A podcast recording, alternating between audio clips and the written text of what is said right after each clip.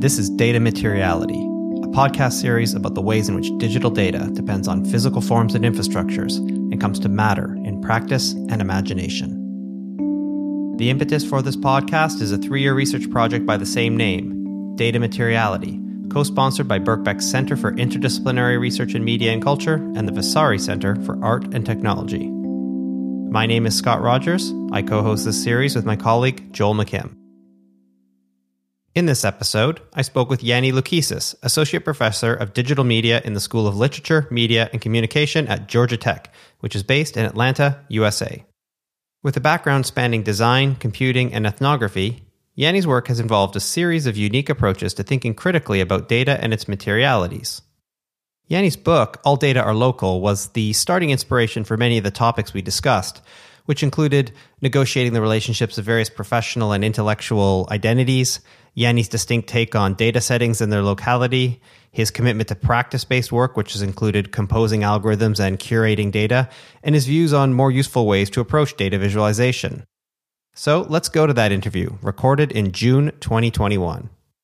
So before we get into the broader topics of your work, I'd like to start smaller.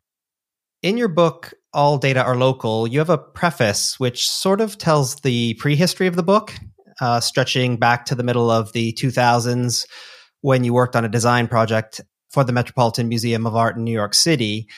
You tell the tale of trying to put the American Wings collections data into its myriad contexts of use, and that this is a tale that includes, for example, speaking to the museum guards, the so-called security staff. So tell us a bit about how experiences like these led to your book. Sure. Well, I kind of came to the study of data from an unusual path. I started as an architecture student back in the day, and I decided to pursue graduate school in Boston at M I T in a program called Design and Computation, which was actually also within the Department of Architecture. And while I was doing my graduate studies, you know, I picked up some side jobs, as one does in, in grad school. Um, the stipends, you know, don't tend to be enough to really kind of support yourself. One of the side jobs I had was at a firm called Small Design Firm. And this was a, a kind of data viz outfit uh, that was started by another M I T grad uh, named David Small, who had come out of the early days of the M I T Media Lab.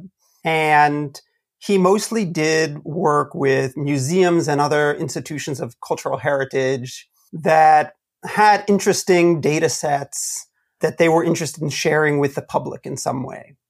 And at the time, I actually knew quite little about data or visualization. I was interested in it, but I was really hired because of some of my architecture skills. Dave Small had just gotten this contract with the Metropolitan Museum of Art in New York. They were renovating the entire American wing, and as part of that, they wanted to do a whole new reimagination of the kind of information architecture of the wing and, and how visitors encountered information. So, you know, through that project and others like it, I began to encounter data and uh, learn about how, you know, these institutions were making data in ways that were often surprising to me. Interestingly enough, you know, while I was doing side jobs like this that kind of leveraged more of my design skills, I was actually in grad school learning to be an ethnographer. I was studying with people like Sherry Turkle and learning to enter into and understand new cultural contexts, new social groups with practices that were unfamiliar to me. So as I began working in places like the Met, I brought those skills with me, even though they weren't part of my formal job. And I started to wonder about how cultural practices at places like the Met shaped the data that they created and how visitors might encounter and understand that data. And so I think that's how my, what I would call a kind of cultural understanding of data kind of took shape. I'm really in dialogue with my interest as a designer in developing new, new ways to present this data. One of the things I really found interesting in the book, actually, was that you s- describe yourself as having this kind of dual allegiance. So on the one hand, to design on the other hand, to scholarship. And I think what you've said just now reflects the origins of that dual allegiance. But thinking about the present, how do you mobilize that orientation? I mean, it seems to me that you're not just analyzing data locality in the book, All Data Are Local, in terms of analyzing how it unfolds or exists in the world, but you seem to have a commitment to actually or actively curating the experience of data, or you, or at least you have in the past. Is this something you're doing now? Yeah. You know, all of us have multiple identities, and I think we kind of tend to bounce back and forth between these identities depending on, you know, often how they're received by others. I often find when I'm in When I'm around ethnographers, they see me as a designer. And when I'm around designers, they see me as an ethnographer. That's a um, stance that I'm used to as a kind of third culture kid my, myself. I had a Greek father and an American mother, and I lived both in Greece and the United States. And I was always kind of an outsider, you know. In, in the United States, I was the Greek kid, and in Greece, I was the American kid. And so I think it's something that I developed, I don't know if you'd say a, a comfort with, but, um, you know, I kind of accept it as part of my identity. And so I've always been someone who's been interested in kind of that outsider perspective. And I think it's kind of served me well. And you mentioned the security guards at, at the Met. You know, I'm always looking for people to talk to who can help me understand this new cultural context that I'm living in, working in. You know, I was spending a lot of time at the Metropolitan Museum of Art in, I guess, the early noughts, which was terrific. You know, I'd take the train down there from Boston and spend a couple nights in New York and walk across Central Park to the museum. And I would often strike up conversations with people in the galleries and, you know, particularly these, um, what are called security guards. I mean, they're there to protect the art, ostensibly, but they know probably more than anyone about, you know, what visitors do in the gallery spaces. And they usually field a lot of questions, and not just about how to get to the bathroom or something like that, but, you know, about the art. And, uh, and they're folks who have taken these roles because they have an interest in the place and, and in art, and they're often quite knowledgeable, and they were eager to kind of share their knowledge. And they really helped me understand kind of what it meant to be a visitor at, at the Met, in a way that I think went beyond what I could have gotten from individual visitors. I mean, that's definitely an ethnographer's orientation, I guess, not just to research, but even to life. I mean, I, I think that, you know, to, to always want to listen to people. So just turning more to the conceptual side of things in your book. So data and local, obviously, are key concepts for you. Let's begin with data. To me, I guess the most important and really nicely expressed distinction you make in the book is between data sets and data settings. So maybe just to begin with, why don't you tell us a bit about the difference at play here between these two senses of data? Yeah, that's a um, a kind of wordplay that just kind of came to me in the process of writing the book. And I've been fascinated with how it has really captured people's attention, I think, maybe more than any other aspect of the book. You know, as somebody coming from architecture, I've always been interested in the importance of place and context. And I really wanted to bring that to data. And meanwhile, what I encountered as a young scholar learning about how to do social studies of technology, I was finding that this common understanding of data that we have, that's kind of characterized by the term set. You know, what is a set? Well, it's something that's discrete, it's complete, and it's easily transferable from one place to another or one context to another. Well, data, as science and technology studies has shown and again and again, data is really none of those things. It, it really is entangled with people and places, instruments, whole knowledge systems, as maybe Sandra Harding would call them.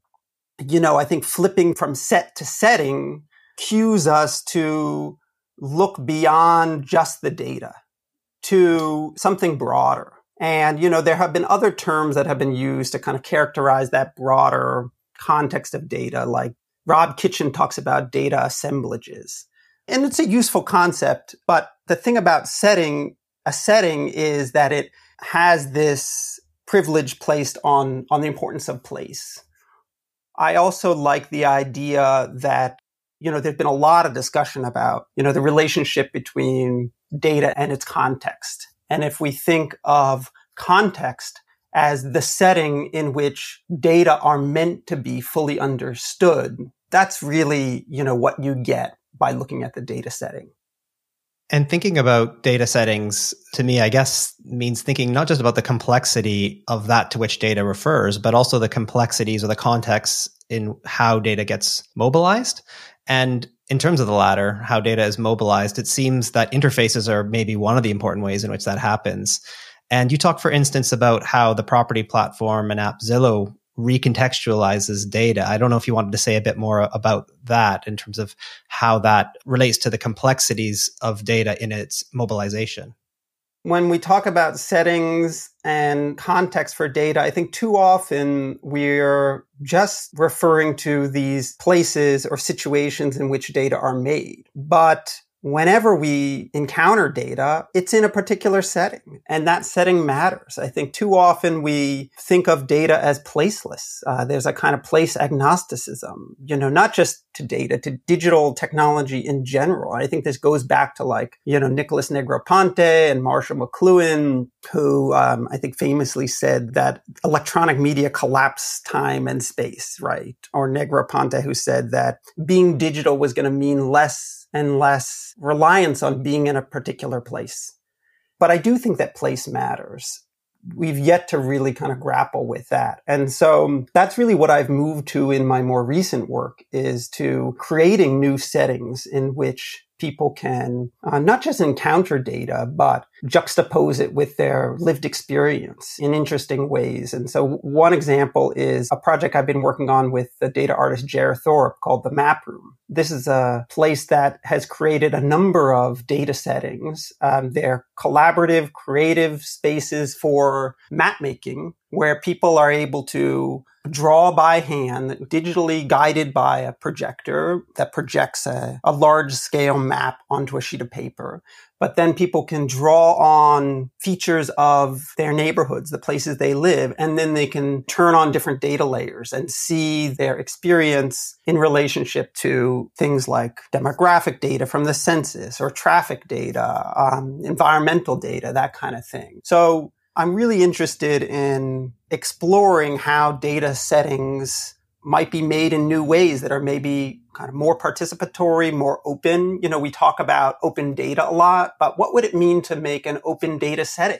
How would we create settings that are in which interpretations of data aren't predefined? There's more indeterminacy maybe, or that they're kind of more accessible to different kinds of people. So I think there are a lot of interesting questions around the design of data settings. And I think you're touching on the ways in which data, I guess, can be in place, with place understood in almost philosophical sense. And probably this is a good point to turn to your conception of local, actually, which, like your conception of data, I think goes against the grain of what me, we might see as the prevailing everyday understandings of local. I mean, local means many things to many different people, but most often it is a kind of scalar modifier. So it's usually used to describe how something is of a particular instance, you know, and it's often being implicitly centered against something that has global, national, regional, or other wider spread qualities. But this is a little bit different in your book, I think. So tell us a little bit about how you see local, or how you're using the term local in the book. In a way, it's a response to a phrase that I had been hearing a lot when I was kind of in the thick of writing the book, probably, I guess, in um, two thousand fourteen, two thousand fifteen. People were talking about local data. And by that, they meant data made by non-experts, um, made in communities. You know, sometimes it was interchangeable with community data, data that was somehow, I don't know, artisanal or expressive and personal, in a way that, as you say, differentiated it from kind of regular data, which I guess is assumed to be more objective, more universal in its applicability, in its um, standards, in its potential for use. And, you know, saying that, no, all data are local was a kind of retort to that, you know, helping to draw attention to the specificity of all data practices. And I think this, you know, really builds on the work of a kind of long history of scholars in science and technology studies, people like Donna Haraway and Sandra Harding, who have talked about all knowledge being local, even science. Science is local, and it happens in specific ways in specific places. So I was really interested in showing how data get made differently in different places and why that matters. My use of the term local also really owes a lot to Clifford Geertz, who wrote a book called uh, Local Knowledge, and really saw ethnography and I guess anthropology more generally as the study of how local meanings arise. You know, really had the sense that there was, th- there were no universal meanings, and understanding a kind of local practice really meant juxtaposing one locality to another, not to some imagined universal. So we can do this quite usefully with data. Often I'll have my students look at a data set and then find another data source that is uh, kind of created in a different place or a different time. And that helps them, that comparative analysis helps them understand what's specific about the original data that might not have jumped out at them. So, for example, if you look at census data from different eras in American history, it looks very different. Or if you look at similar data created in other countries, they're asking very different questions. And so I think that helps us appreciate that locality. But it's meant to be a relative term, um, and really about differentiating a kind of inside and an outside to a data system or knowledge system that data is part of. And I guess to me, I mean, the way, it, what really strikes me about it, the way you've just described it and the way it's described in the book, is that the claim, all data are local, is really quite, really fundamental in a sense that we should always be thinking about the locality of data rather than seeing it as a qualifier or a special instance of data.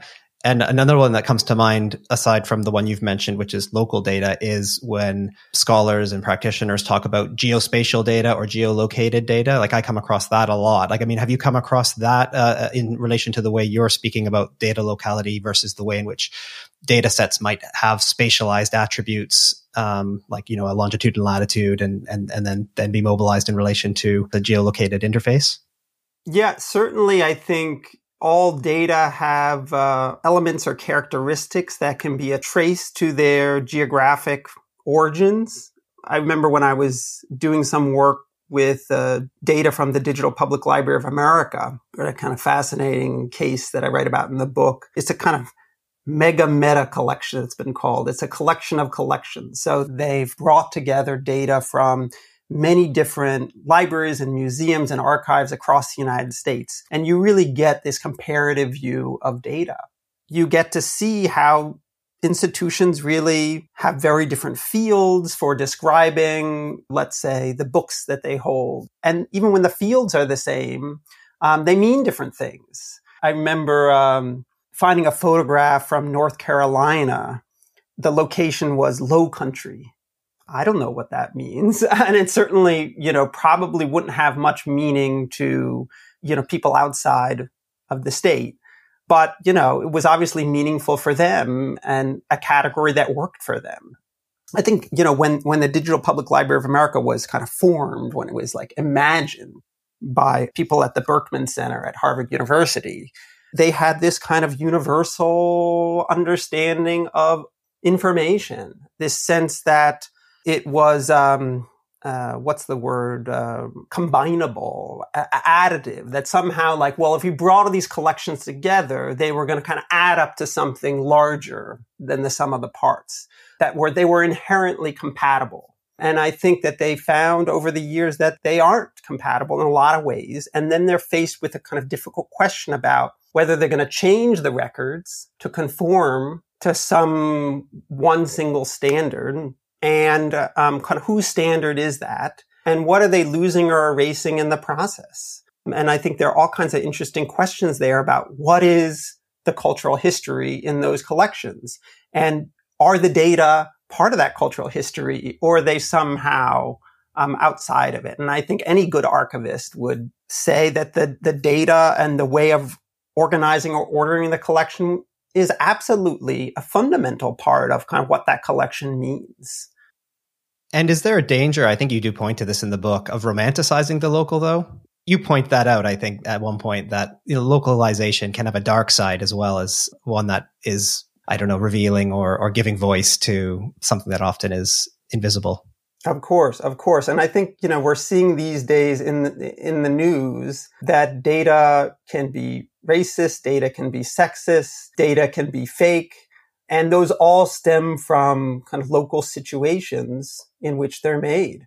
I had a, uh, a curator from the Smithsonian Museum tell me this fascinating story. Her name is uh, Maria McQuirter. She's an academic and an African-American woman who worked at the Smithsonian for many years, and she recounted how one day she was doing a keyword search of the collection. And she looked up the term, she typed in the term black, and she got all kinds of artifacts um, and art objects related to black culture. And then she typed in the term white, and she got paintings that used the color white. She got objects that were the color white. She got, you know, some artists whose last name uh, might have been white, but nothing about white culture. And her interpretation of that, which I found really interesting and disturbing, was that, you know, black culture is something that's tagged and tracked by the Smithsonian, and white culture is not. And that's because white culture is assumed to be the default. And black culture, black artists is something that needs to be called out, recognized, labeled as different. And that's the definition of white supremacy. And so the absence of uh, identification of kind of an object as part of white culture can be quite revealing about local assumptions and values. And I mean, this is a good segue to thinking about news data specifically, I think, actually, which in one of your chapters you address. And just as an aside, I very much identify with your argument that all news is local as well, just because I'm interested in the relationship of journalism in the city. So for me, uh, you know, it really spoke true. But in the chapter um, where you deal with the locality of news data, you are tackling the symbiotic kind of relationship of algorithms and data head on. But what I really appreciate is that you're not just discussing algorithms or data as these conceptual categories, but you're reflecting on your own practice-based work, composing an algorithm which you called Newspeak. So tell me a little bit about why you decided to approach the locality of news algorithms and data in this way. Well, throughout the chapters, I really try to work with the data that I'm reading, that I'm examining in a, in a hands-on way. And I think that really, for me, it really follows upon a long history of ethnographic practices where people take this stance of participant observer. You know, I really want to participate in these systems as a way of kind of getting up close to them and understanding them and their material qualities. Sherry Ortner, I think, writes about ethnography as a mode of inquiry in which you take the self as the instrument of investigation. So that's really what I was doing is, okay, what if I try to make a natural language processing algorithm that reads the news? What do I learn through that process? I found that kind of incredibly helpful. And, you know, it's something, of course, I can do because I have, you know, a background in programming and in visualization. And, and I know all ethnographers don't have that, but it's, it's my particular kind of lens that I bring. And of course, other people bring all kinds of amazing lenses, whether they're rooted in a deep understanding of history or storytelling. Sherry Turkle always used to say that she doesn't understand how people do interviews without the clinical training she has as a psychoanalyst. So everybody kind of has their own standpoint, I guess, that they work from as they seek to understand another culture. And, uh, you know, I think we have to try to make use of the tools we have and, and kind of show what things look like from our perspective. And I think you really have done that. And that's why I asked that question earlier about that kind of dual allegiance you have, because I do think that, you know, in that chapter and in other chapters, you are sort of demonstrating this kind of commitment to working with the data directly and thinking through it rather than and just looking at it as a phenomenon in the world to study, although you would do that as well. Now, one of the things you seem to be doing Uh, or questioning, I guess, in the book is the value of abstracting data from its origins. And you end the book with a take-home message, which I'll quote. You say, "Treat data as a point of contact, a landing, an opportunity to get closer, to learn to care about a subject, or the people and places beyond the data. Do not mistake the availability of data as permission to remain at a distance, end quote. So the question I have about this, though, is I wondered whether you've come across readers who might be sympathetic but want to counter this with a reasonable case for a more distant use of data. So I'm thinking of, like, you know, critical data scientists, for example, or maybe scholars who are sort of really reflexively using mixed methods, and they're trying to combine close readings of data with maybe trying out data analytics techniques, which might allow them to see broader patterns of social life, using visualizations in a way that maybe temporarily does abstract that data out from its origins. Have you come across that kind of challenge or or even just questioning? Well, to be clear, I'm not against visualization or distant reading in and of itself, but I think it only really works when it's combined with a closer reading, a closer um, investigation. From a distance, data are just patterns, symbols.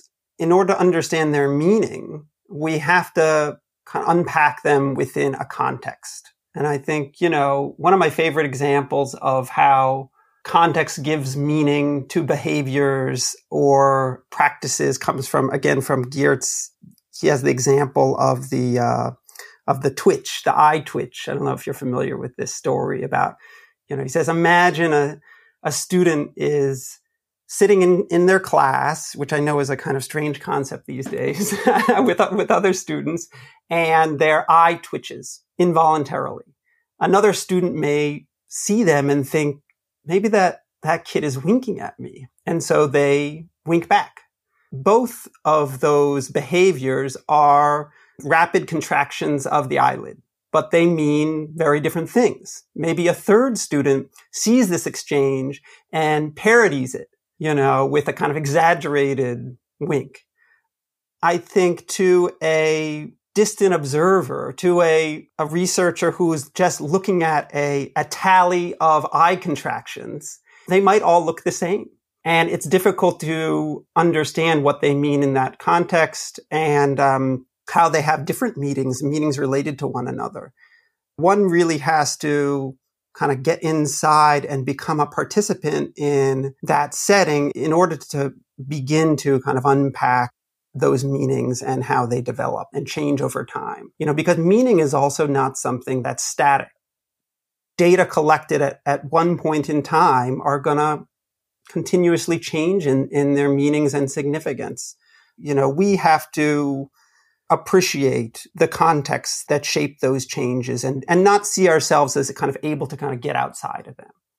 I'll just say one last thing. I think, I think what I'm trying to do is push back on or challenge a kind of comfort that I often see that students want to have by remaining at this distance and dealing with just the data and not having to talk to people and not, you know, not having to have have those awkward kind of encounters. You know, there's something that's very clean about data when you extract them from the kind of messy on the ground situation. You can see these clear patterns, but the closer you look, there's a kind of old saying, like, the closer you look, the more complicated everything is.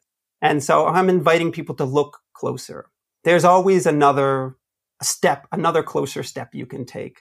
Often I'll ask students who are working with data, you know, whether they're doing visualization or some other kind of project, to find someone who has some local knowledge about that data. Maybe they were involved in creating the data. Maybe they work with the data on an everyday or professional basis. Maybe they're subjects of the data. And they're always apprehensive about this. You know, it's difficult to find somebody. It's awkward to ask for their help, to set up a time to talk.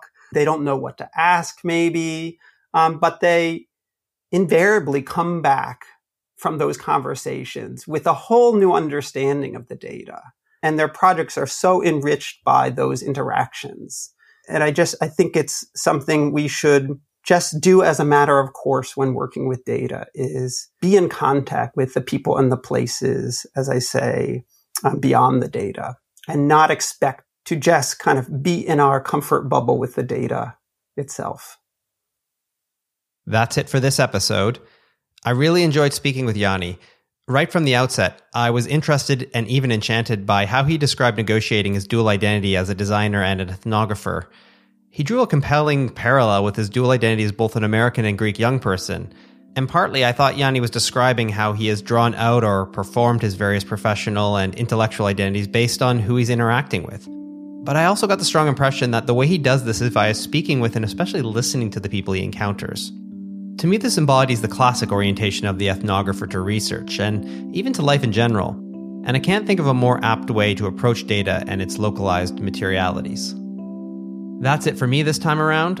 Stay tuned for our next episode, and in the meantime, if you want to know more about the Data Materiality Project, including this podcast series, visit bbk.ac.uk forward slash Vasari, that's spelled V A S A R I, where information about this project should be easy to find.